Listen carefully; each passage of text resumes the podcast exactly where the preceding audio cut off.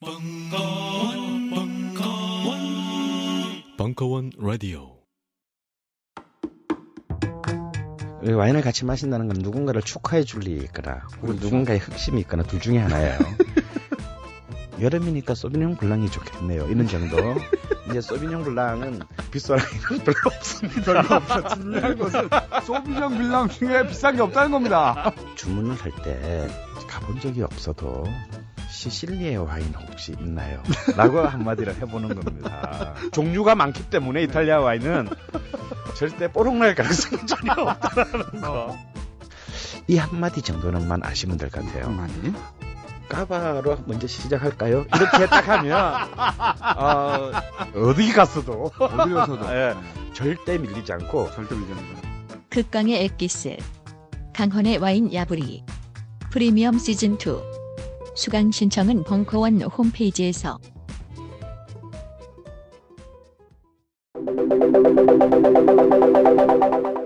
강헌의 대중문화사 시즌4 제5강. 되살아난 블랙리스트의 망령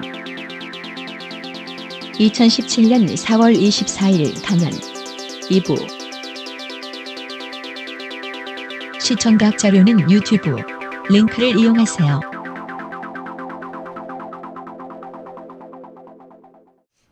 음, 문화는 물과 같은 것이어서 오행상으로도 이제 이 문화가 수에 해당하죠. 이 물과 같은 것이어서 일단 첫 번째 물의 특징은 형체가 없다. 아, 액체이기도 하고 고체이기도 하고 기체이기도 합니다. 그 동시에 높은 곳에서 낮은 곳으로 흘러요. 어,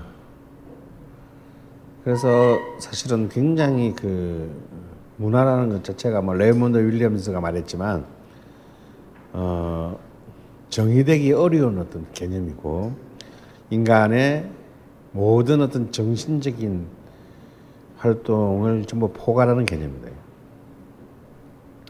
그래서 문화는 필연적으로 영역을 넘게 됩니다. 다시 말해서 교육, 특히 교육이라든지 이제는 이제 문화 산업이 되면서 이제 경제, 그다음에 문화 정치가 되면서 정치 이 모든 요소들이 글자 그대로 이제 융복합되는 그런 개념이 될 수밖에 없는 굉장히 난해한 개념으로 끊임없이 진, 진화해 가고 있어요.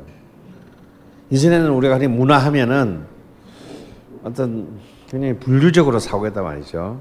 예술이 있고 스포츠가 있고 뭐 어? 하지만 이제는 그런 개념 전체를 넘어서는 이제 개념으로 어, 확장해 가고 있고 그, 그 확장의 속도는 어마어마한 어, 파괴력을 이제 만들어내고 있습니다. 우리가 이- 특히 이제 2007년 이명박 대통령이 들어서 난 이후에 지난 10년을 보자면 어, 굉장히 한국 문화는 급격히 우울해집니다. 특히 이제 노무현 노무현 정권 후반기부터 한국 문화는 굉장히 그 사실 전반적으로 어, 외화 내빈 아 네, 굉장히 좀 그 좋지 않은 흐름으로 지금 들어서면 사실이에요. 특히 작년 2016년 한, 한 해만으로 얘기를 시작해 봅시다. 저는 작년에 굉장히 중요한 문화적인 사건을 두 개를 꼽고 싶은데 하나는 소설가 한강 신드롬인데요. 알다시피 한강이라는 작가는 우리가 잘 모- 알지 못하는 작가였고 그 사람이 이제 맨 부커 인터내셔널의 상이라는 걸 받죠. 그래서 사실 채식주의자라는 책이 작년에 제일 많이 팔린 책 중에 하나인데 그 책의 반응은 굉장히 네거티브였습니다. 씨바 뭔 소리인지 하도 모르겠네 뭐 이런 거잖아요. 그런데 베스트셀러가 됐어요. 왜? 소설의 노벨상이라는 무슨 이상한 처음 처음 들은 상도 처음 들어. 상을 받았대. 아직도 여전히 한국의 문화적 소비가 얼마나 그 천박한 거리주의에 의해서 규정되고 있는지를 굉장히 잘 보여준 사건입니다. 이것은 물론 한강은 오랫동안의 그 가난한 작가로서의 생활을 보상받았는지는 몰라도 한강한테도 저는 모욕이라고 생각이 들어요. 어, 소설 시장은 처절하게 몰락해 가는데 한강만 유일하게 많이 팔리는 희한한 현상이 일어났습니다. 이것은 우리가 암만 멋이고 어쩌고 저쩌고 얘기를 해도 한국의 문화가 여전히 그런 위로부터의 거리, 특히 해외로부터의 거리에 얼마나 취약하냐는 것을 어, 보여주는 가장 황당한 사건입니다. 두 번째는 이제 뭐 지상파 종편 뭐 팟캐스트에 이럴 데 없이 퍼진 이른바 어, 백종원 신드롬으로 대표되는 음식 문화에 대한 관심과 폭발입니다. 음, 근데 이 특히 백종원 신드롬은 굉장히 위험한 신드롬이에요. 굉장히 건강하지 못한 신드롬. 물론 신드롬 자체가 건강한 경우는 잘 없지만 본래. 어, 왜냐하면 첫 번째 백종원은 셰프가 아니에요. 백종원은 업자예요. 그것도 프랜차이즈라는 음식 문화에서 사실은 굉장히 네거티브한 어, 장사꾼입니다. 그가 만든 그 많은 프랜차이즈들은 대부분이 실패했어요. 우리가 흔히 이제 미디어를 언제나 보면은 우리나라 방송법에 의하면 음 비록 그것이 그 민영 방송이라고 할지라도 미디어는 사회 인프라고 공기이기 때문에 공공적 목적을 그 수행해야 되는 것을 이제 맨 첫번에 박아놨습니다. 그래서 우리가 흔히 하는 말로 직접 직간접 광고를 못하게 방송법에서는 규정해놨죠. 왜냐하면 방송이라는 거리를 통해서 특정한 상품을 팔리면 안 되게 만드는 거예요.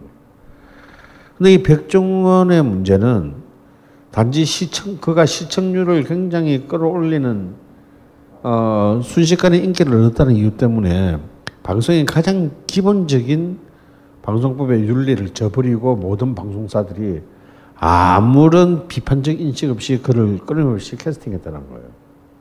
백종원의 개인의 잘못은 아닙니다. 그 마치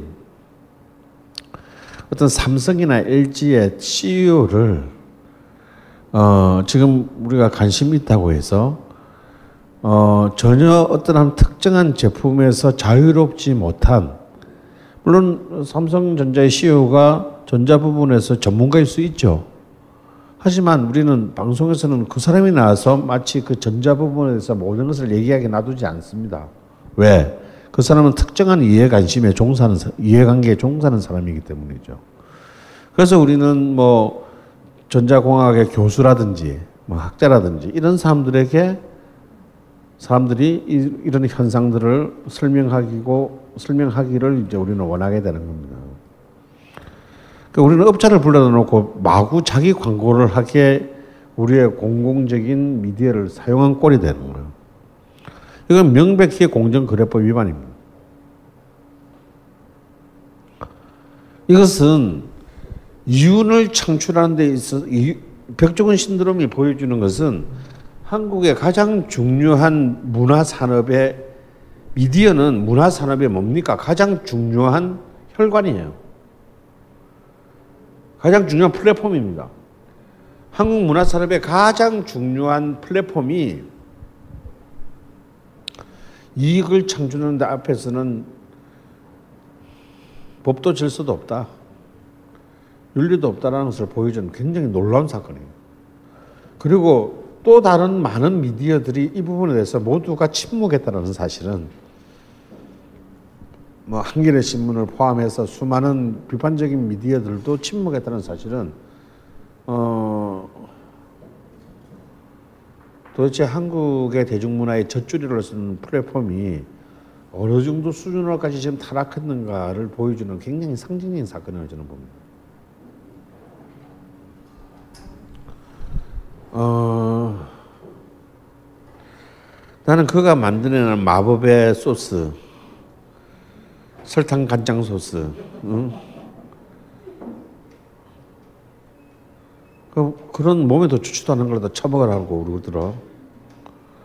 그래서 남자들이 부엌에 와- 들어오게 했다고 여자들이 좋아하는 걸 꼴을 보면은 우리가 좀 집단 마치 1933년도에 막 집단적인 광기로 히틀러를 지지했던 독일 여성들이 떠올라요. 그건 먹을 게 못 되는 음식이거든요. 그거는 정말 학교 급식에서 절대 쓰서는 안 되는 레시피입니다.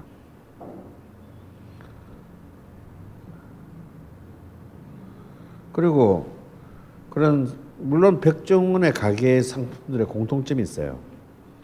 모든 프랜차이즈가 꼭 그러지만 완성도에 비해서 가격이 쌉니다.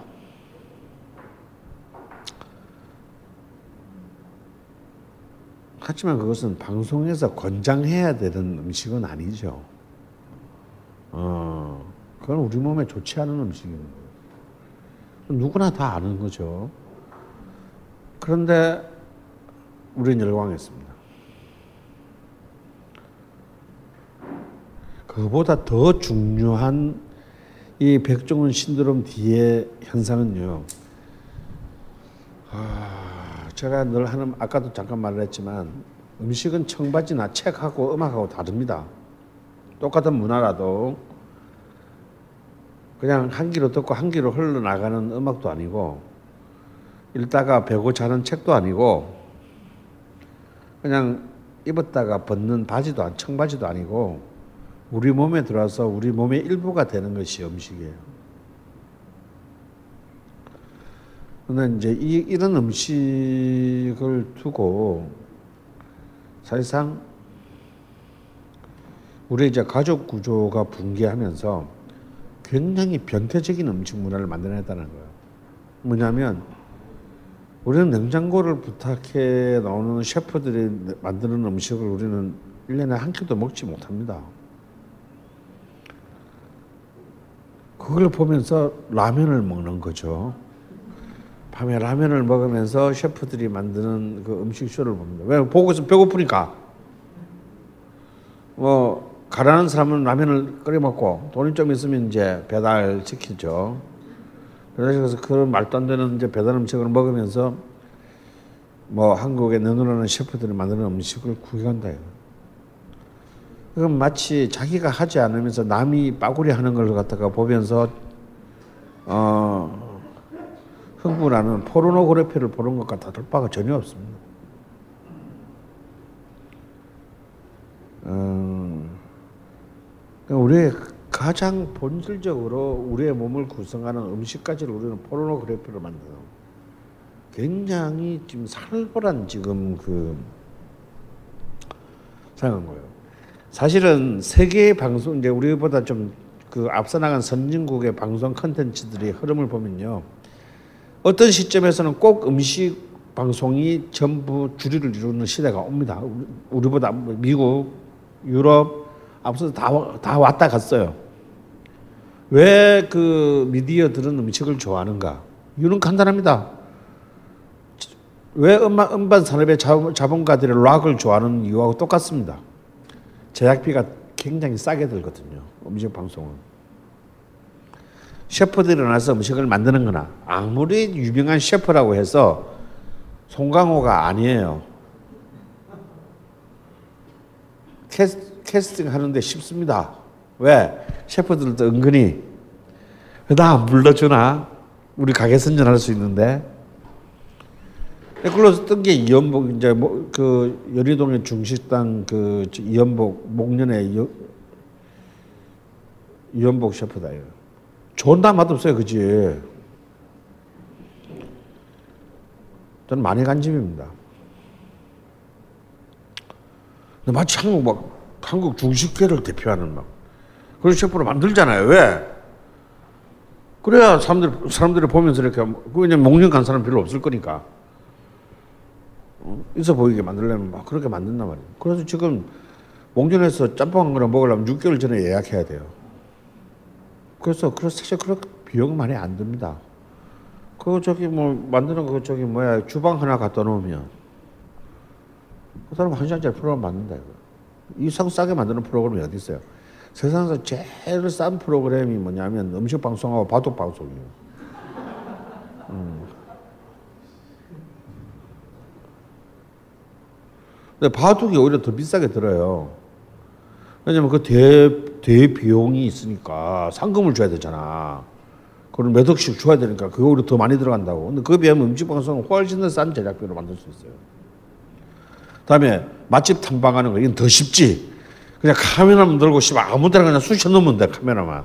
그리고 그냥 뭐넓 뻔한 당근수를 몇명 쳐놓고 아, 죽어요 막 매일 와 매일 와 막 이러면서 이제 그거 따가지고 프로그램 만드는 겁니다. 그게 뭐 음식이 안에 뭐가 들어가는지 맛이 있는지 없는지 우리는 몰라요. 알 길이 없지 우리는.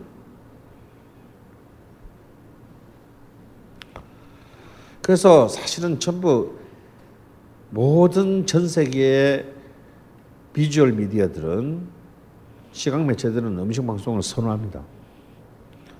그런데 그 음식 방송에도 다 여기에도 윤리가 있는 것이다.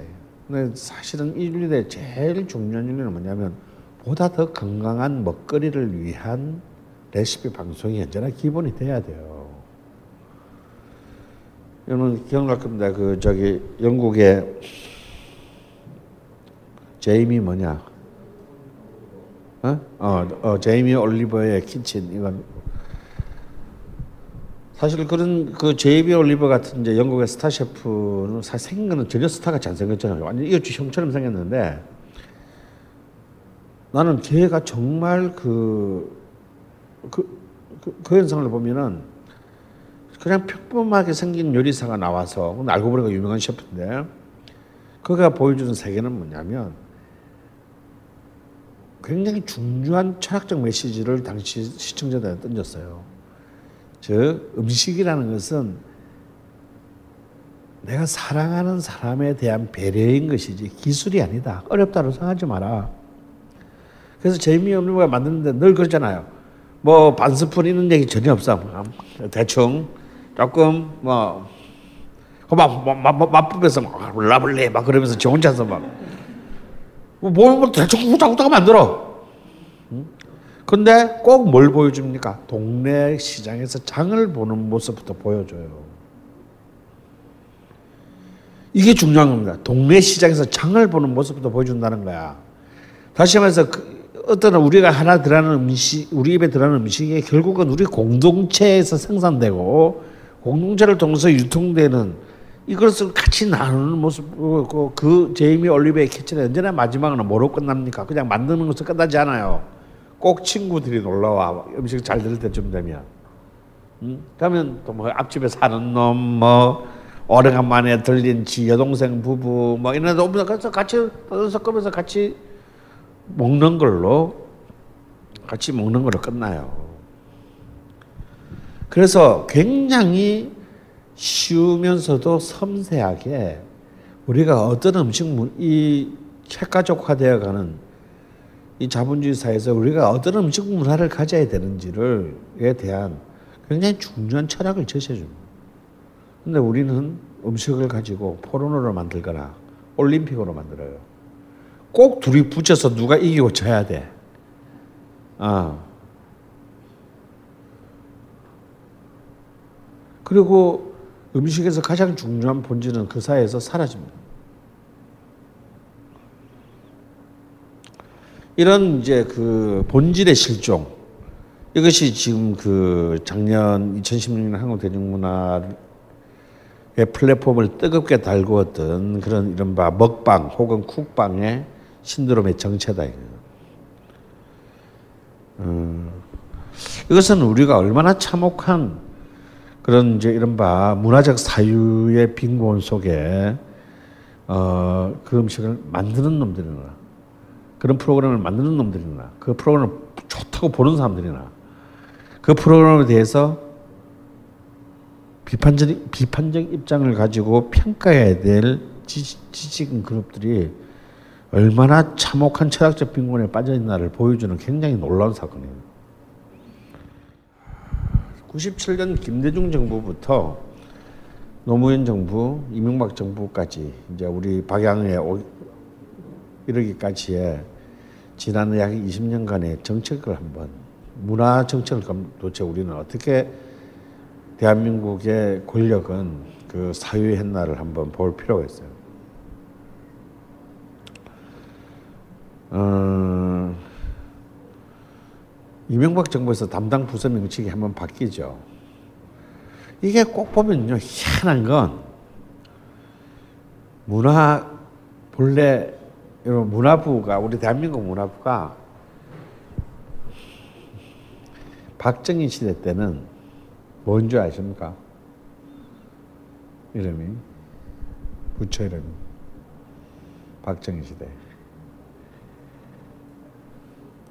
문화 공보부였습니다. 문공 그래서 문공부라고 그랬어요. 어. 그러니까 사실은 본래 문화부하고 공보처가 따로 있었대. 공보처는 미디어를 담당하는 거잖아요. 이 두 개를 합쳐놓은. 이러면서 문화부가 힘이 커져요. 왜?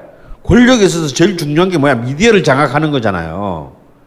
그래서 본래는 공보처급이었던 처 부처상의 직급으로는 처급이었던 공보처를 문화랑 붙이면서 문화공보부로 만든 거예요. 그래서 처장이 담당하는 거를 장관이 담당하는 거 만든 그래서 사실은 이미 이 문공부라는 것 자체가 문공 자체가 좋게 말해서 문화를 문화라는 범주 안에 미디어를 때려 넣고 넣고 이것을 권력이 직접적으로 통제하겠다라는 의지를 보여준 거예요. 김영삼 정권에서 이 공보가 떨어져 나갑니다. 처음으로 문화부가 돼요. 근데 이 문화부가 너무 힘이 없어. 관광을 붙입니다. 근데 또 희한한 것은 꼭 우파 정권에 들을 때도 또 그게 체육을 붙여요, 또. 어. 그래서 전두환 노태 때는 문화체육부였다가 문화부, 문화관광부가 됐다가 다시 일본국 정부부터 다시 문체부, 문화체육관광, 이제 더 길었죠. 그럼 문체관부라고 해야지. 문화체육관광부가 됩니다. 사실은 관광은 그전에는 관광청 관할이었는데 이것이 이제 문화부 안으로 이제 격상됐습니다. 그럼 이 얘기는 뭐냐면 문화라는 기존의 문화라는 개념하고 체육하고 관광을 다 때려 하나에 다 때려 넣은 것이죠. 이 얘기는 뭐냐면 점점 더 문화를 복합적인 산업으로 인식을 하고 있다라는 얘기이기도 합니다. 근데 사실은 이제 이 제대로 된 어, 문화 정책이라고 불러 말하는 것은 국민의 정부, 김대중 정부 시대에 왔어야 이제 가능했죠. 그 전까지는 문화부는 그냥 어떻게 하면은 아까 말한 미디어를 통제할 것인가에만 포인트가 주어졌기 때문입니다. 근데 이제 국민의 정부에 와서는 처음으로 어, 문화 컨텐츠라는 개념을 이제 정부가 받아들이게 돼요. 그리고 두 가지 차원에서 이 정책의 키워드를 잡는데 하나는 문화 민주화. 드디어 이때까지 오로지 권력의 도구로만 쓰였던 이 문화를 규제 일변도의 문화를 어떤 하나의 이제 독자적인 이제 그 어, 민주주의에 걸맞는 시대의 문화로 만들겠다라는 정치적인 의미와 또 하나는 이제 이때가 IMF를 극복해야 됐기 때문에 하나의 산업적 기제로서의 문화, 문화 컨텐츠라는 이제 두 개의 키워드를 가지고 문화 관광과 문화 문화 문화 산업 혹은 관광 산업의 정책을 굉장히 강화하는 것이 국민의 정부의 핵심이었어요. 그래서 그렇기 때문에 국민의 정부 시대 때 문화는 좀 어떤 의미에서 사이즈가 굉장히 현실적이었습니다. 좋게 말하면. 네, 자, 돈 벌고, 자, 우리 문화통에서 돈 벌, 우리가 돈 벌어서 빨리 탈출해야죠. 그리고 자 이제 민주주의 시대에 걸맞는 우리 문화를 이제 세웁시다. 이 얘기는 뭐냐면 이제 기존의 이제 어용 문화인들을 몰아내고 상대적으로 진보적인 문화인들에 의해서 문화 문화계가 굴러가게 둡시다. 여기서부터 이제 어, 인적 청산이 이 시대부터 이루어지기 시작을 한 겁니다. 그래서 이제 영화 같은 경우가 쉽게 말하면 문성근 명계남으로 주도되는 이제 영화인 회의가 기존에 이제 충무로의 노땅 박정희 시대 때부터 다 영화를 지배했던 이제 김지미 세대들을 몰아내고 아 이제 상대적으로 70년대 학번 세대들 아 이른바 자유주의 세대들이 이제 그 문화의 헤게모니를 잡는 그런 이제 시점이 바로 이 국민의 정부 시대입니다. 그래서 이제 그게 걸맞는 이제 처음으로 문화산업 진흥 정책. 자, 이게 중요해. 진흥이란 말이 들어가요. 그 전까지 문화는 뭡니까? 규제와 감시의 대상이었어요. 어. 그래서 그때까지 영화를 담당하는 기관이 뭐냐? 영화진흥공사였습니다. 완전히 이제 영화도 완전히 이제 이 공무원 체제로 이것을 이제 통제했던 거죠. 야 없애, 없애고 뭐로 바뀌느냐면 영화진흥위원회로 바뀝니다. 위원회로 바, 공사에서 위원회로 간다는 것은 천 어마어마한 차이예요. 다시 말해서 기존의 공무원 조직에서 민간 조직으로 민간 조직으로 이양하는 겁니다. 권력을. 그리고 이제 문화 콘텐츠 진흥원 이런 것들이 이제 외곽에서 만들어지게 됩니다.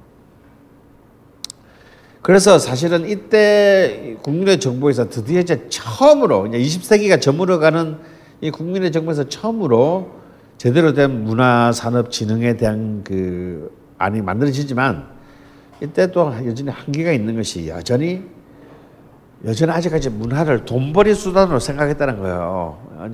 돈좀 제대로 벌어보자. 아직까지 문화가 공공재이며 우리가 헌법 10조가 보장하는 인간의 모든 국민들의 행복 추구권에 어, 소요되는 바로 그런 차원의 것으로는 인지하지 못하고 여전히 문화를 그냥 분야별 산업 수준으로 생각을 했다라는 겁니다. 그래서 아직까지 그 문화가 굉장히 복합적인 복합적인 차원으로 패러다임이 진행하고 있는 것을 미처 뒤따라잡지 못했다는 거죠. 이제 이러한 이제 새로운 문화를 굉장히 통합적인 그 관점에서 바라보기 시작한 것은 노무현 정부 참여 정부 시대에 이르렀습니다. 그래서 이때 이제 이른바 통합적 문화 정책의 형태를 만들면서 문화예술 교육을 굉장히 중요하게 이제 주요 국정 의제로 삼았고요. 또 광주 문화 중심 도시 사업들을 벌 이제 그런 관점에서 이제 광주를 굉장히 새로운 문화적 거점으로 만들기 위한 국가적인 프로젝트를 시작했습니다만 아시다시피 개망했습니다. 사실은 그때 참 노무현 정부가 이것을 어떻게든 살리려고 특별법까지 만들었어요. 왜 특별법을 만들었냐? 문화 중심 도시 사업을 특별을 만든 이유는 내 임기가 끝나더라도 이 법이 보호, 이 사업을 계속 지속적으로 보호하기를 바랬던 겁니다. 그런데 대한민국은 그게 안 돼요. 그냥 막, 우리 늘 하는 말 있잖아. 우리가 왜 권력을 가지느냐. 권력을 가진 사람이 남을 잘 되게 해주기는 어려워요. 근데 방해하기는, 방해하기는 너무 쉬워. 결국은 이명박 정부가 다 엎어버리고. 근데 이제 이때에 이제 본격적으로 이제 문화예술계 코드 논란들이 이제 일어나게 되죠. 어, 그래서 이제 이번에도 뭐 홍준표 같은 놈이 나가지고 블랙리스트 블랙리스트 그러는데 뭐 노무현 때도 있지 않았냐? 그때 뭐 개그맨 어그 한나라당을 지지했던 개그맨들이 5년 동안 출연 못했다. 막 그게 그게 블랙리스트가 아니고 뭐냐? 막 그런 헛소리를 해놔가지고 바로 김미화가 오늘 바로 받았더라고. 어? 그거는 그 회사가 애들을 개콘을 뽑아가지고 딴 MBC 가는 바람, 아 SBS인가 뭐 MBC인가 가는 바람에 오히려 개콜이 힘들었다. 주, 주기들이 저 방송사 옮겨가가지고 망해놓고 왜, 어, 무슨 개소리 하냐 이래가지고 홍준표가 아주 또 바보 됐습니다. 근데 이제 이때가 굉장히 첨예하게 이제 무, 그 문화에서 이른바 진보 집단들이 그 헤게모니를 잡는 이제 최초의 시대가 됐고요. 이것이 이제 이것이 이제 지금 오늘날의 이제 블랙리스트 1위까지 어, 반작용을 불러일으키게 되는데요. 이명박 정부 때는 이제 바로 거기에 복수극이 시작되죠. 여러분 기억나십니까? 이명박 대통령 되자마자 대통령이 되더라도 기존의 모든 부서의 임기라는 게 있잖아요. 그 임기는 보장된 앞에 사람들이 그 임기는 보장되는데 이명박 들어오자마자 어쨌습니까? 전부 다 사표내 씨발 뭐안 내면 막 막 감사 막 붙이고 막 완전 이런 바그 전 정부에서 임명됐던 모든 문화 부처장들을 전부 강제적으로 쫓아내고 그 중에 대표적인 사람이 누굽니까? KBS 어, 정 뭐지? 정 어, 정윤주 사장 뭐 이런 이런 예죠. 그러니까 완전히 제 권력이 깡패인 거예요.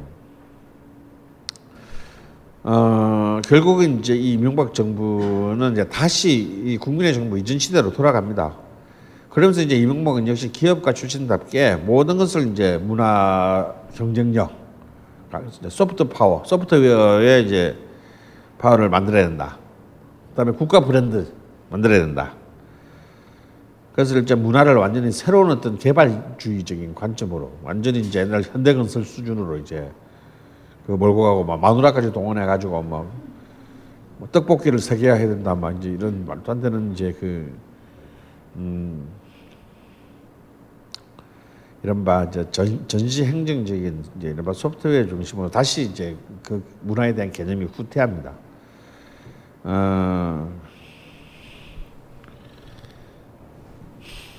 그런데 2012년 박근혜 정부가 들었는데 이 미묘한 박근혜 정부 시대가 저는 진짜 완전 우리 이 현대사 하이라이트라고 보- 문화적으로 보면 하이라이트로 보는 게 어떤 대통령도 박근혜 이전에 어떤 대통령도 취임하면서 문화를 제1의 과제로 내세운 사람이 없었어요. 여러분 그 박근혜 취임식 기억하십니까? 박근혜의 국정의 제첫 번째가 뭐냐면 문화 융성이었어요. 문화 융성. 아니 문화를 제일 먼저 냈어. 야 이런 대통령 처음입니다. 저는 그때 정말 속으로 어떤 사람이 됐냐면 어, 우리 진짜 다 죽었다.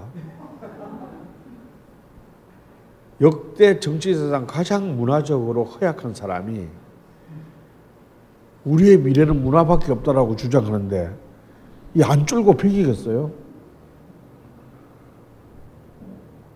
그분이 진짜 문화를 사랑하신 건 확실한 것 같아요. 그 사랑이 지나쳐서 이제 블랙리스트로 이어지게 됩니다.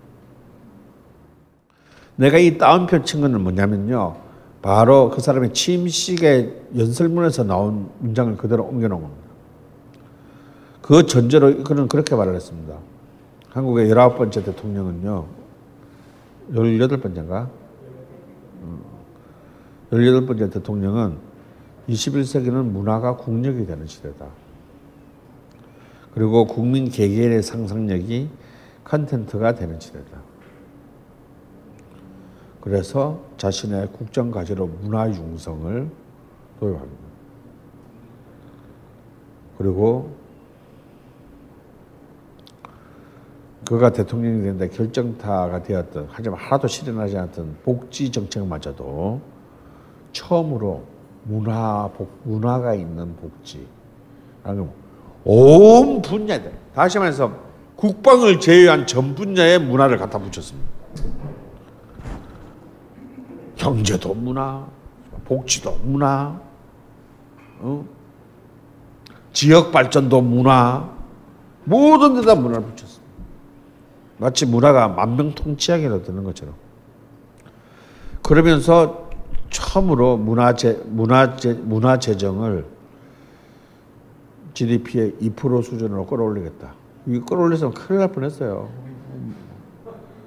말을 아예 그냥 막 한 30마리쯤 살 뻔했어요.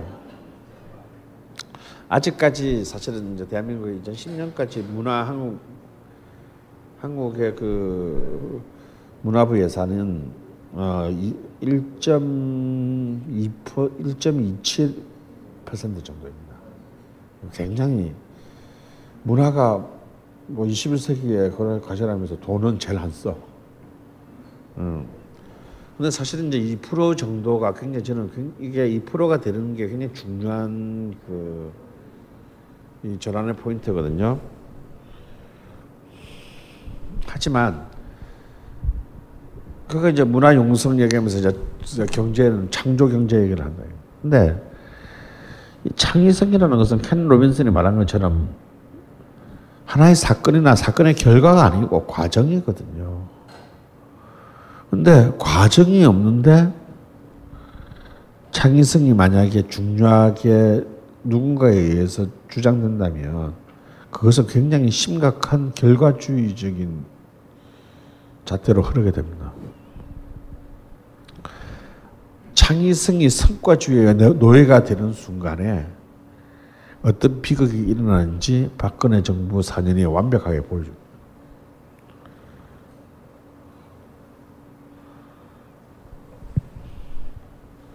성과주의에 의해서 증명되는 창의성은 창의성이 아니죠.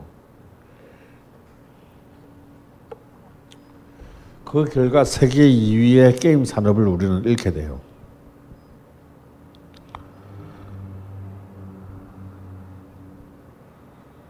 그리고 그 결과 정말 그 앞에 국민의 10년 동안 그 성장해 왔던 영화 산업, 음반 산업이 전부 다시 위기에 빠지게 됩니다. 그러니까 박근혜의 창의성이란 자기의 자기의 아버지 세대를 은근히 지지하는 국제시장 같은 것이 창의성인 거예요. 그래서 그 국제시장이 천만 관객을 들 수 있을 때까지 노력을 다하지 않는 것이 대통령의 의무라고 생각하는 창의성입니다. 그리고 이제 그 창의성이 이런 그 천박한 관점으로 어, 쓰여질 때 당연히 이명박 시대보다 더 어, 야만적인 그야말로 가장 문화적으로 야만적인 어떤 그런 시대를 회귀하게 되는 것은 불을 보들 뻔한 일입니다. 사실 이제 이 그 박근혜의 그 블랙리스트는 언제부터 시작된지는 정확히는 알 수 없으나 박근혜 자신을 풍자했던 풍자인과 개구리로부터 시작된 걸로 얘기되고 있고요. 그리고 그 2014년 가을 부산 영화제에서 영화 다이빙 벨의 이제 이른바 어, 상령 철의 파문. 그리고 이제 2015년 홍성담 화백에 이른바 이제 박근혜 풍자화 사건이 이제 쭉 1년을 이어지면서 이제 헌법 헌법상으로는 절대 용서받을 수가 없는 이제 9,473명의 블랙리스트가 어, 만들어지게 돼요. 근데 또 블랙리스트가 또 내용을 보면 굉장히 엉성해. 어, 막 예총 회장도 들어가 있고, 어. 근데 이제 이 블랙리스트의 대부분이 문재인 지지선을 했던 이제 예술가들로 차여져 있다는 것은 명백히 이것은 정치적인 목적으로 만들어진 것이라밖에 볼 수가 없고요. 어, 근데 사람들이 그렇게 얘기합니다. 지금도 뭐 홍성 저기 홍준표 같은 또라이 새끼들이 나와가지고 아니 뭐 아, 김기춘이 그랬잖아요. 아니 우리 정권과 정권에 대해서 못마땅한 생각을 갖고 있는 사람은 당연히 배제하고 정권과 뜻을 같이 하는 사람을 지원해 주는 것이 당연한 거 아니냐. 그 지금 많은 이런 막 수국 꼴통들은 니들도 그랬잖아, 씨바 하면서 이렇게 얘기를 하고 너무나 이걸 당연하게 생각합니다. 여기에 대해서 여러분 어떻게 생각하십니까? 어떤 논리로 이 이런 말도 안 되는 얘기들에 대- 대응을 해야 될까요? 물론 이런 사람들과 굳이 대화하실 필요는 없어요. 그냥 가능하시면 그냥 파묻어 버리는 게 제일 좋은 길입니다. 어, 일단요 이런 이런 이런 그 홍, 근데 막 술 먹고 술집에서 아저씨들이 이런 말 할 수는 있어. 근데 대통령 후보 토론에서 이런 후보자가 이런 말을 한다는 것은 굉장히 문제 있는 거예요. 일단 이 블랙리스트는요. 아, 하위법도 아니고 헌법상의 네 개 조항을 위배한 겁니다. 평등의 기회를 보장하는 10조를 위반했고 그다음에 표현의 자유를 보장하는 21조를 위반했고 어 하여튼 제가 쭉 챙겨 보니까 딱 헌법 조항 4개를 한 개도 아니고 4개를 위반했어요. 이거는 국헌을 무너뜨리는 행위고 현행법상으로는 사형에 처할 수 있는 범죄입니다.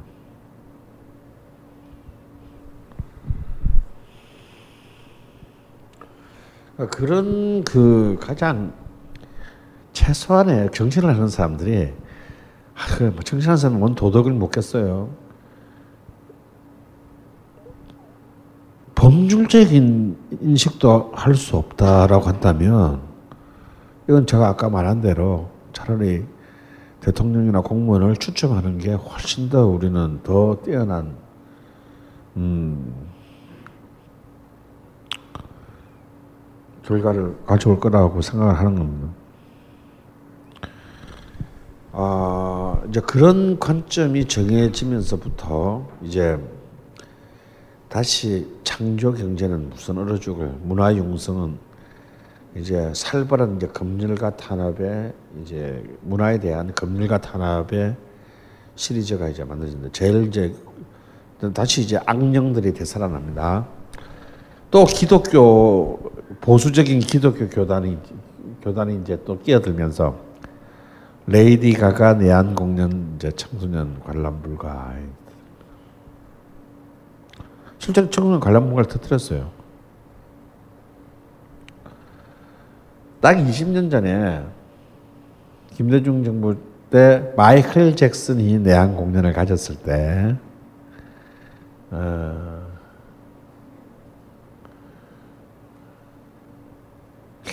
아니 그때 김영삼 정부 때인가? 김정, 김영삼 정부 때구나. 마이클 잭슨한테 똑같이 기독교 실, 기윤실 기독교 실, 윤리 실천위원회에서 그 유아 성 추행 문제를 걸어서 마이클 잭슨 내한 공연을 불허하라라고 그 난리 난리 블루스를 뜬 적이 있었습니다. 근데 그때도 뭔 개소리야 하고 넘어갔어요. 이미 1995년에도. 근데 문화 융성을 부르짖으시는 분이 어, 레이디 가가의 공연에 청소년 관람 불가를 떡하니 알려서 세계의 웃음거리가 됐습니다. 어,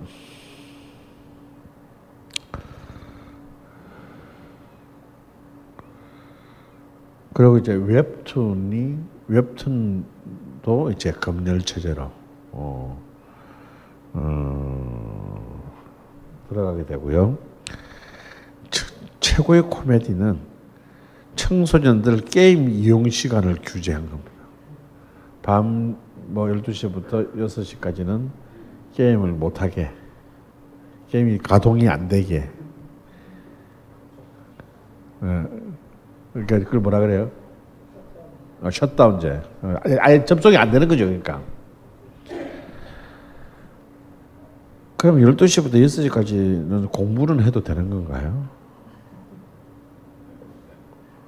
어.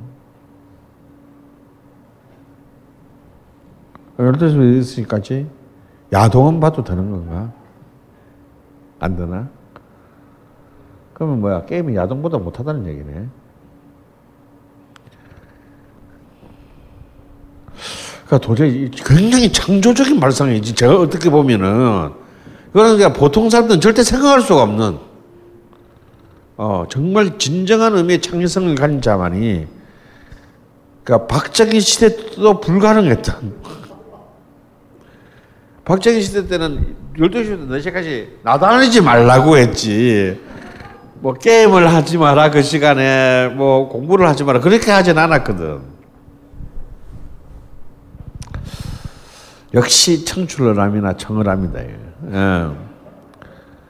어, 굉장히 창의적인 발상을 합니다. 좀 기가 막히는 발상이죠. 그것도 이제 영, 영, 영 상물 등급위원회도 또 사고를 칩니다. 어, 이제 이른바 줄탁동시라는 김, 김무순옥 감독이, 어, 감독의 영화를 제한 성능과 판정을 합니다. 남성의 성기가 노출됐다라는 이유로, 어, 이제 이 문제는 결국 이제 등급제 심의가 될 때부터 문제가 있었던 것인데, 제한 상능과 판정을 받게 되면 어, 이른바 등급의 판정을 받는 전용 영화관에서만 상영을 할 수가 있어요. 근데 우리나라는 등급의 영화관이 한 개도 없습니다. 그럼 이 얘기는 틀지 마, 아예 틀지 말라는 얘기가 돼요. 그러니까 어, 제한 상영이 아니고 상영 금지가 되는 겁니다. 그러니까 이거는 법률 위반입니다. 법률 자체가 모순이에요. 근데 왜 제한 상가 판정을 내려도 되느냐? 그러면 알아서 회사에서 잘라서 옵니다. 요거 자를 테니까 청소년 관람 불가를 올려주세요. 이렇게 딜을 하는 거거든요. 그러니까 다시 말해서 옛날에는 97년 이전에는 사전 심의 공윤에서 공윤윤리위원회에서 지가 가위를 들고 잘랐잖아요. 안 돼, 잘라야 돼, 돼. 이번에 가위를 이제 만든 놈한테 지어주고, 어, 이 부분이 좀 이상하지 않니? 근데 우리는 못, 우리는 못 잘라. 헌법재판소에서 이게 검열, 검열은 안, 어, 헌법 21조 위반이어서 안 된대. 그러면 네가 알아서 잘라오면 다시 생각해 줄게. 씨발 이게 뭐 이게 뭐야 도대체? 그냥 가해질의 주체를 넣는 거예요. 그러면 당연히 이게 투자한 자본가들은 돈을 회수해야 되기 때문에 잘라서라도 상정을 해야죠. 그래서 사실은 이미 이 등급제로 전환 어 공윤윤리위원회가 공윤윤리심의위원회가 폐지되고 난 뒤에 등급제로 전환됐을 때만 하더라도 이미 문제가 사실은 있었지만 본질적 문제가 어, 이 문제가 다시 이제 수민으로 떠오르게 만든 계기를 만든 것이 이제 이 줄탁 동시라는 이제 제한 성능과 판정을 받으면서부터입니다. 어,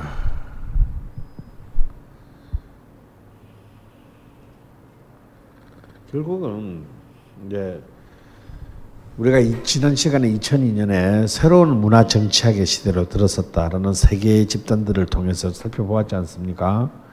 이제 노사모와 촛불 집회와 붉은 악마라는 이제 이른바 대중적 자발성들에 대한 그런데 결국 이 이후에 2007년 후에 10년간의 한국은 다시 문화 정치의 시대로 들어섰다. 여기에서 문화 정치라는 것은 문화가 정치를 문화적으로 정치한다는 게 아니고 문화가 이제 다시 문화를 다시 정치적으로 종속시키는 행, 그 행위를 말합니다. 결국 문화는 결국 권력의 어떤 동원 장치로서 권력 자, 기의 권력을 정당화하고 어, 자, 자기의 권력 행위들을 보다 더 음, 원활하게 자신의 그 정치적 반대자들을 효율적으로 제거하는 수단으로서 사용하게 되는 새로운 문화 정치 시대로 어, 들어섰음을 의미합니다.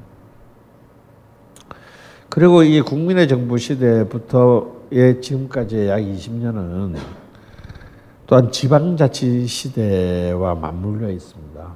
그러면서 또 수많은 이제 각 지방의 로컬 문화의 창달한 이념 안에 정말 정말 어이없는 수많은 지역의 이제 그 좋게 말하면 지역 문화 컨텐- 컨텐츠들이 수없이 만들어지고 사라지고 하면서 이제 이또 맞죠. 다시 말해서 중앙은 새로운 문화 정치로 회귀했고 지역은 다시 지역 이기주의적인 그런 그 얼마나 웃기냐면요.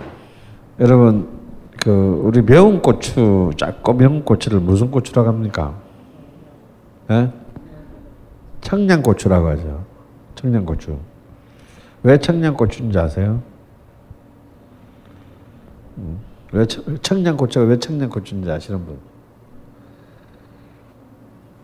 이걸 개발, 이 품종을 개발한 사람이 학- 박사가 그첫 품종을 가- 이 품종 가장 매운 고추 이 품질이 제일 잘 자랄 곳을 물색하다가 경상북도 청송과 영양지방군에서 제일 잘 그 토양이 잘 맞아서 거기서 먼저 재배를 시작했습니다.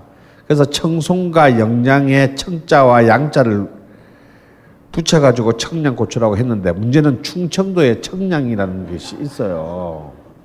그러니까 충청도의 청양군은 청양고추하고 아무 상관이 없는 곳입니다. 그 청양고추의 청양은 경상북도의 청송군과 영양군인데요. 네, 근데 청양군은 여러분 아무것도 없는 군이에요. 뭔가 뭐 이상한 하다못해 구석기 시대 유물도 하나 있음직하지만 그것도 없어요.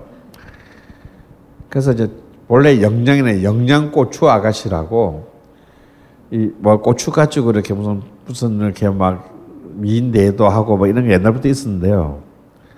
내가 본 가장 추악한 그 지역 페스티벌은 뭐냐면 청양 충청남도 청양군에서 하는 청양고추 축제예요.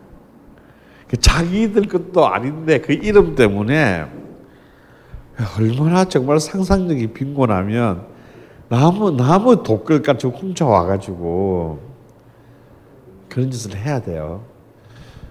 근데 이제 문제는 뭐냐 이런 지역의 축제가 이제 중앙 정치는 중앙층들 지역의 축제는 또 지역 정치의 그 도구로 쓰여지게 됩니다. 이런 축제가 약 830개쯤 있습니다.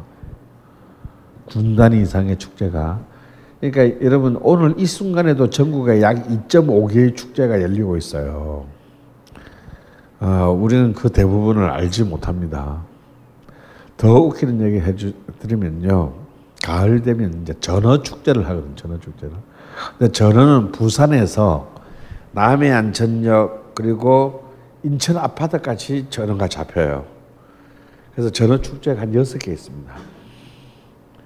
전라도에도 전어 축제가 있고 경상 부산에도 있고 서해안에도 있고 다 있어요.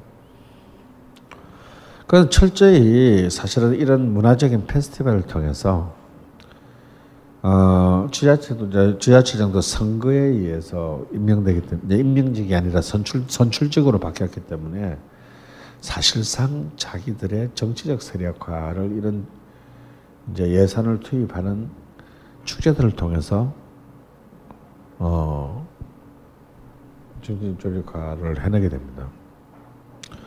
그러니까 전혀 이 컨텐츠는 아무 관심이 없는 거죠. 그러면 예를 들어서 이 local의 문화적 컨텐츠를 만들려면 local적 방식으로 만들어야 되는데 그냥 모든 동네에 장윤정이 나갑니다. 모든 동네에 장윤정이 나가는 거예요. 이 축제를 가도 장윤정, 저 축제를 가도 장윤정.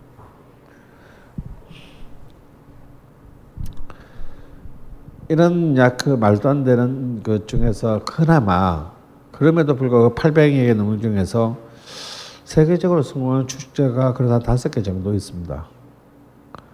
그 첫 번째가 부산 영화제입니다. 음. 어, 부산 영화제는 진짜 5억으로 시작한 첫해 예산이 5, 5억에서 5억 97년도에 5억으로 시작해가지고 지금은 아예 이제 부산 영상 단지가 되었죠. 그리고 당시 세계 10대 영화제 중에 아시아에서 유일하게 열리는 영화제가 동경 영화제였는데요. 부산 영화제 때문에 동경 영화제가 드디어 문을 닫았습니다. 그러니까 이거는 정말 굉장한 거예요. 동경 영화제를 망가뜨렸습니다. 어, 부산 영화제의 성공 요인은 딱 한 가지입니다. 부산시의 권력과 상관없는 영화 전문 비부산 출신의 부, 영화 전문 인력이 지속적으로 기획했기 때문에 다 정치적 논리에 의해서 부천 판타스틱 영화제, 전주 영화제가 무너졌습니다. 그래서 그들은 그 10년 이상이나 갔죠. 여러분 혹시 광주 영화제라고 들어봤어요? 그럼 부산 영화제하고 광주 영화제가 같은 해 시작됐습니다. 5년 만에 광주 영화제가 김대중 정부 시절에 없어집니다. 왜? 쪽팔려서. 광주 영화제 첫 해의 광주 영화제는 부산 영화제보다도 훨씬 더 좋은 평가를 받았어요. 근데 이게 첫 해 가는 거 성공하니까 갑자기 광주시에서 야 우리가 그래도 예항이고 뭐 보니까 우리도 할 수 있겠는데 뭐 첫 해는 비광주인이 프로그래머였어요. 시장 친구들이 이제 이 영화제를 접수하면서 이때부터 이제 완전히 이제 산으로 가기 시작하더니 사회쯤부터는 조폭 영화제 막 이런 일을 했습니다. 아무리 광주가 서방파의 도시라지만 그래가지고 정말 김대중 정부가 쪽팔리다 없애버렸어요.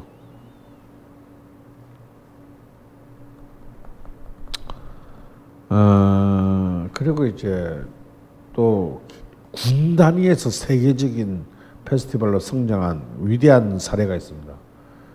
가평군의 자라섬 재즈 페스티벌입니다. 이건 3억으로 시작을 했어요. 근데 역시 프로그래머를 전혀 가평군과 상관없는 한국에서 유일한 재즈 기획자인 어, 아, 갑자기 좀 이름이 생각이 나네요. 이 친구한테 맡겼는데 오로지 가평군은 철저한 지원만 했어요. 재즈는 돈으로 움직이는 게 아니거든요. 재즈는 네트워크로 움직입니다. 야, 코리아에 우리의 friend가 한다는데, 야, 우리 가 줘야 되는 거 아니냐? 어. 세계적인 애들이 첫 해부터 왔어요. 그러면은 전 세계에서 또 비행기를 타고 그 편들이 옵니다. 에... 그래서 정말 제대로 된 컨텐츠 기반의 마인드로 첫 해부터 성공을 정착시킨 거의 유일한 예외가 되는 것이 이제 이 가평 자라섬 재즈 페스티벌이고 지금도 뭐 세계적인 재즈 페스티벌이 됐습니다. 사실 그 자라섬인데 가보면 진짜 한심해서 하품이 나와요. 말이 자라섬이지 그 모래톱이거든요. 거기는 진짜 잡초도 만자라 굉장히 버려진 황폐한 진짜 볼것 볼품 없는 버려진 땅입니다. 어, 마치 재즈와 같죠. 음. 그리고 이제 전라남도 한평에 이제 나비 축제가 있죠. 어, 이런 이제 극한적인 예를 몇 개를 제외하면 사실은 이 페스티벌의 그 폐해가 전국적으로 일상화된 희한한 국가에 우리는 살고 있습니다. 어, 2007년 유네스코는 이제 그 문화 다양 컬처럴 다이버시티 문화 다양성 협약을 제정했습니다. 어, 미국과 이스라엘만이 반대를 했죠. 어, 한국은 우여곡절 끝에 이명박 정부 시절인 2010년에 국회 비준을 했습니다.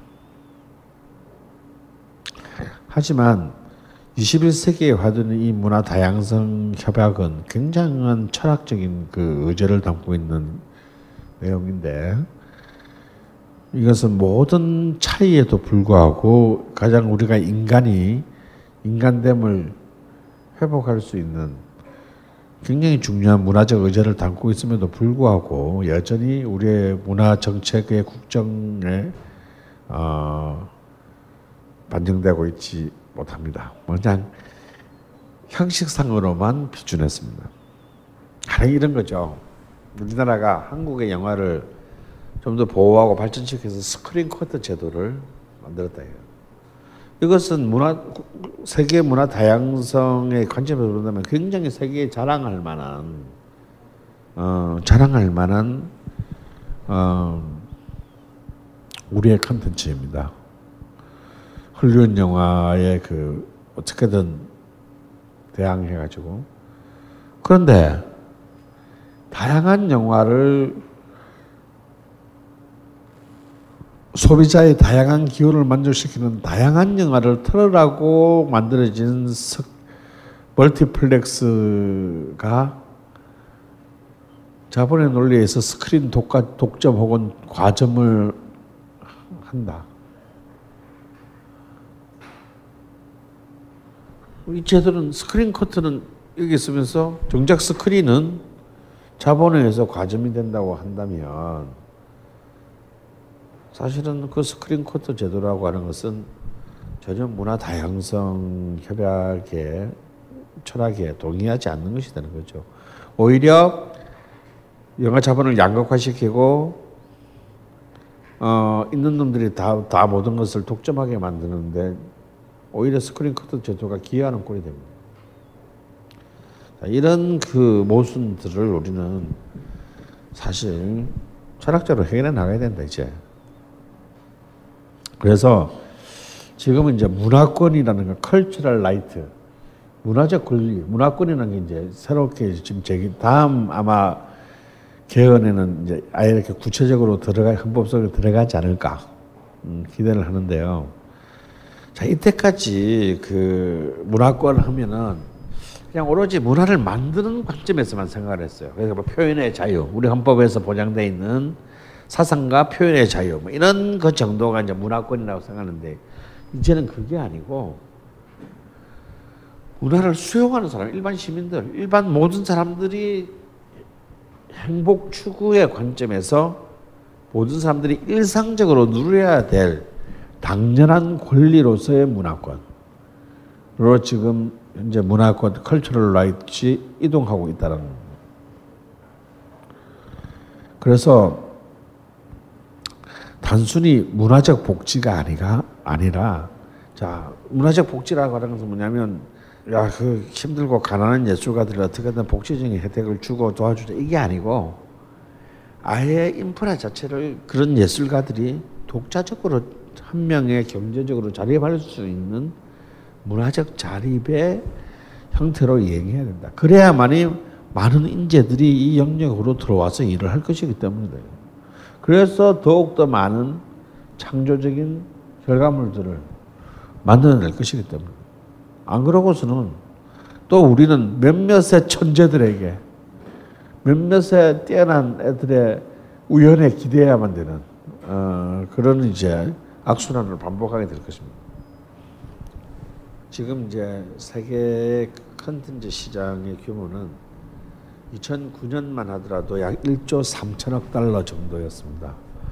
근데 2014년에는 5년 만에 1조 7천억 달러로 증가했습니다. 2008년 리만 브라더스 사태 이후로 세계적인 경기 침체를 생각한다면 놀라운 신장률이다. 이 신장은 앞으로도 계속해서 더 커져갈 겁니다. 왜? 중국하고 인도가 이제 이 시장에 본격적인 소비자로 들어오게 되면 이, 이 속도는 무한정으로 커지게 될 겁니다. 그래서 이제는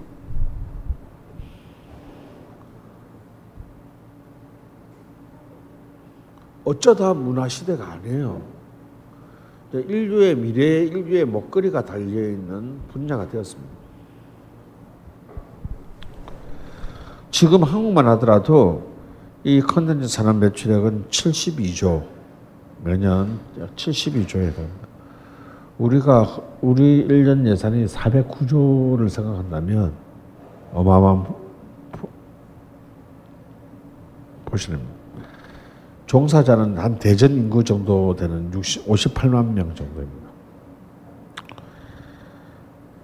그리고 수출액도 32억 달러이고 수입액이 약 16억 달러니까 사실은 한국의 여러 가지 경제 지표에 엄청난 기여를 하고 있습니다. 물론 이 종사자 50, 72조 중에서 제일 많은 부- 제일 많은 포션을 차지하고 있는 것은 놀랍게도 출판입니다.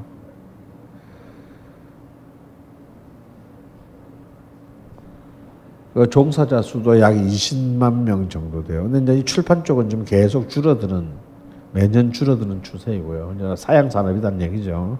아직까지 우리는 아직 양, 양적 차원에서는 출판이 여전히 어, 기존에 전통적인 문화 산업을 가장 대표하던 출판 부분이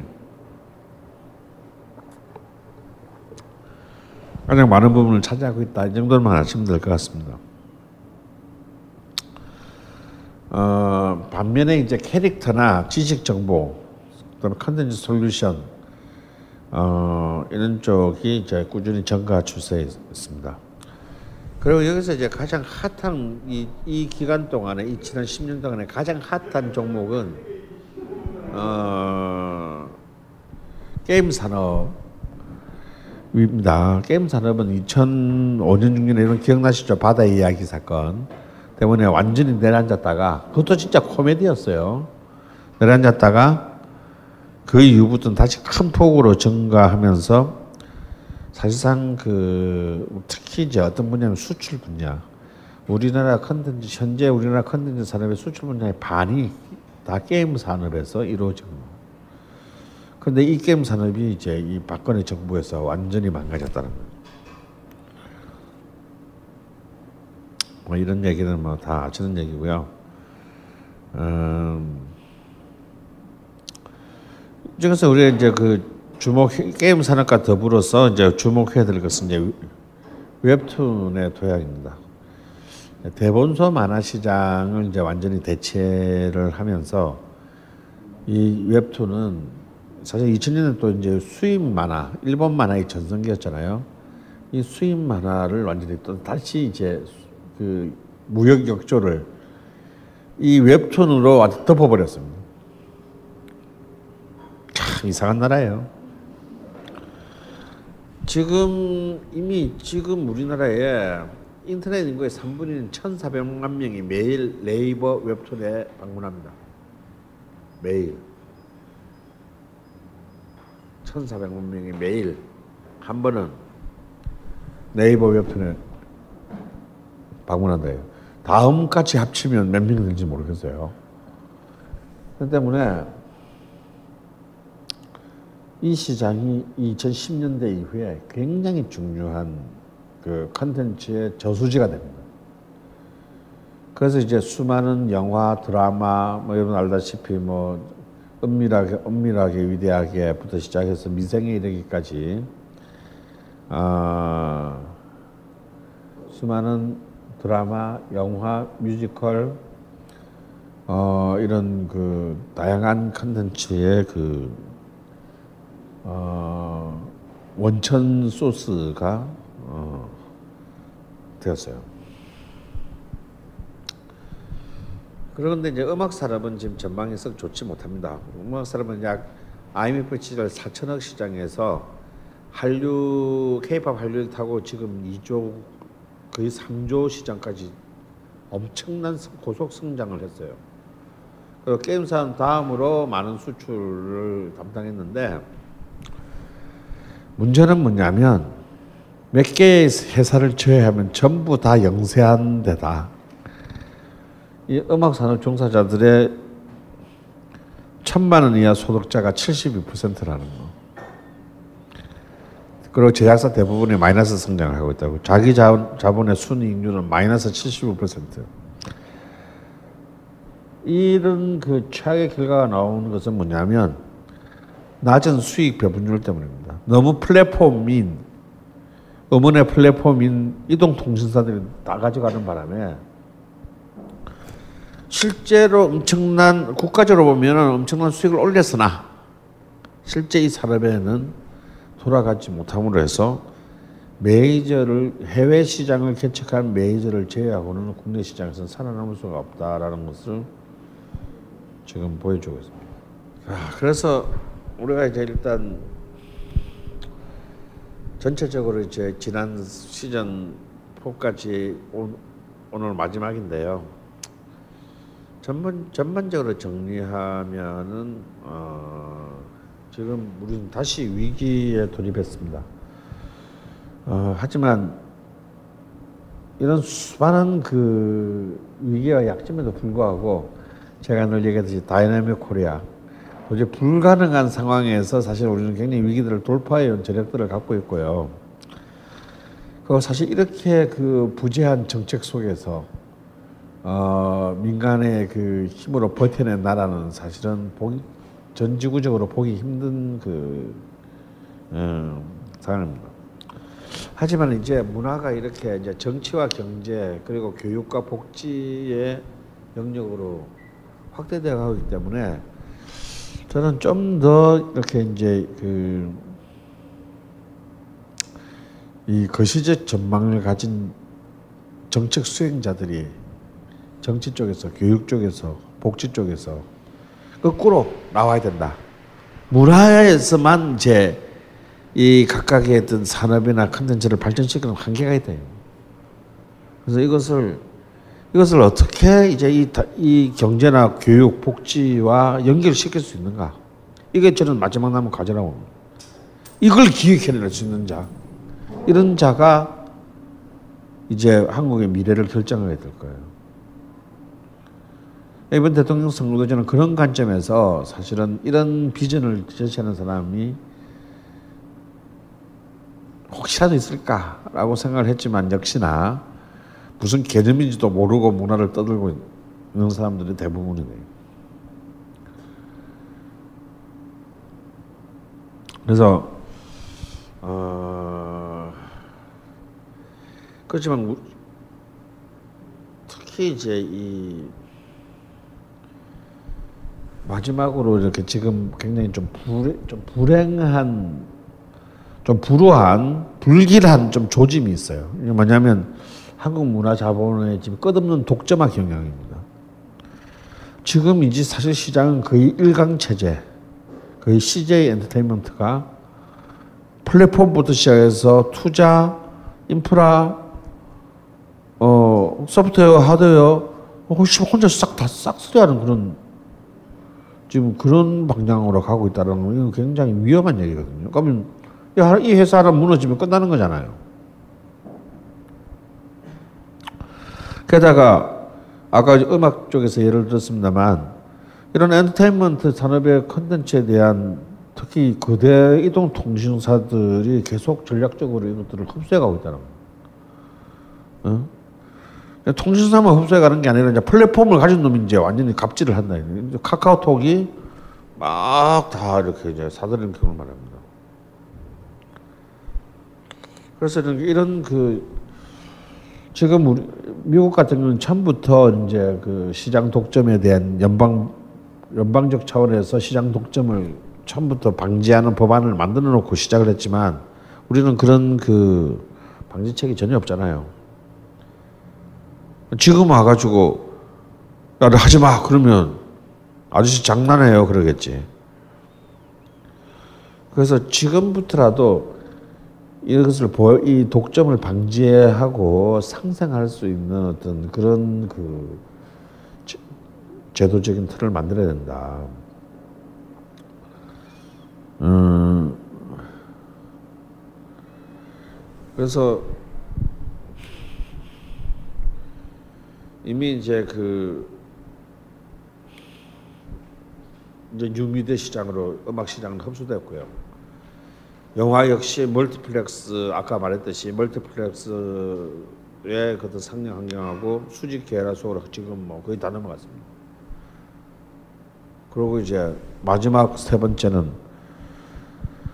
이제는 이제 또 갑질하는 놈이 이상한 놈들이 등장했는데 바로 연예 메이저 연예 기획사들. 자 옛날에는 SM 엔터테인먼트가 가수 몇 명 가 있었어요.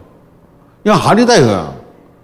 장동건부터 시작해가지고 뭐 배우들 뭐뭐 유재석 뭐 개그맨들 다 가지고 있어요. 이 사람들만으로도 그냥 방송사를 차릴 수가 있어. 이래가지고는 결국은 이 엔터테인먼트의 기획 시스템이 미디어의 어떤 공공성이라든 걸 이제 심각하게 위협, 위협 협박한다. 아, 안 그러면 우리, 우리 애들 다 빼버려. 내가 지난 시간에, 지난 시간에 얘기한 적 있죠. 아, 그럼 우리 빼고, 우리 애들 다 빼가면 해보시지.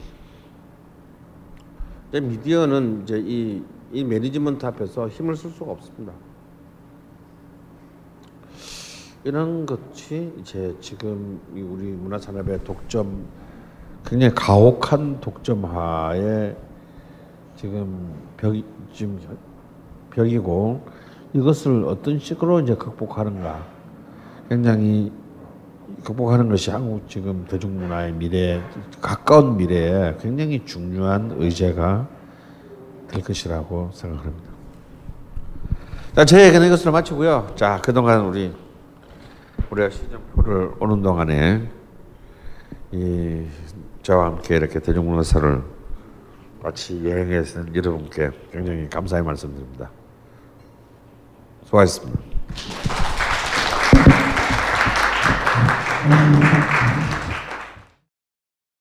벙커원, 벙커원, 벙커원 라디오.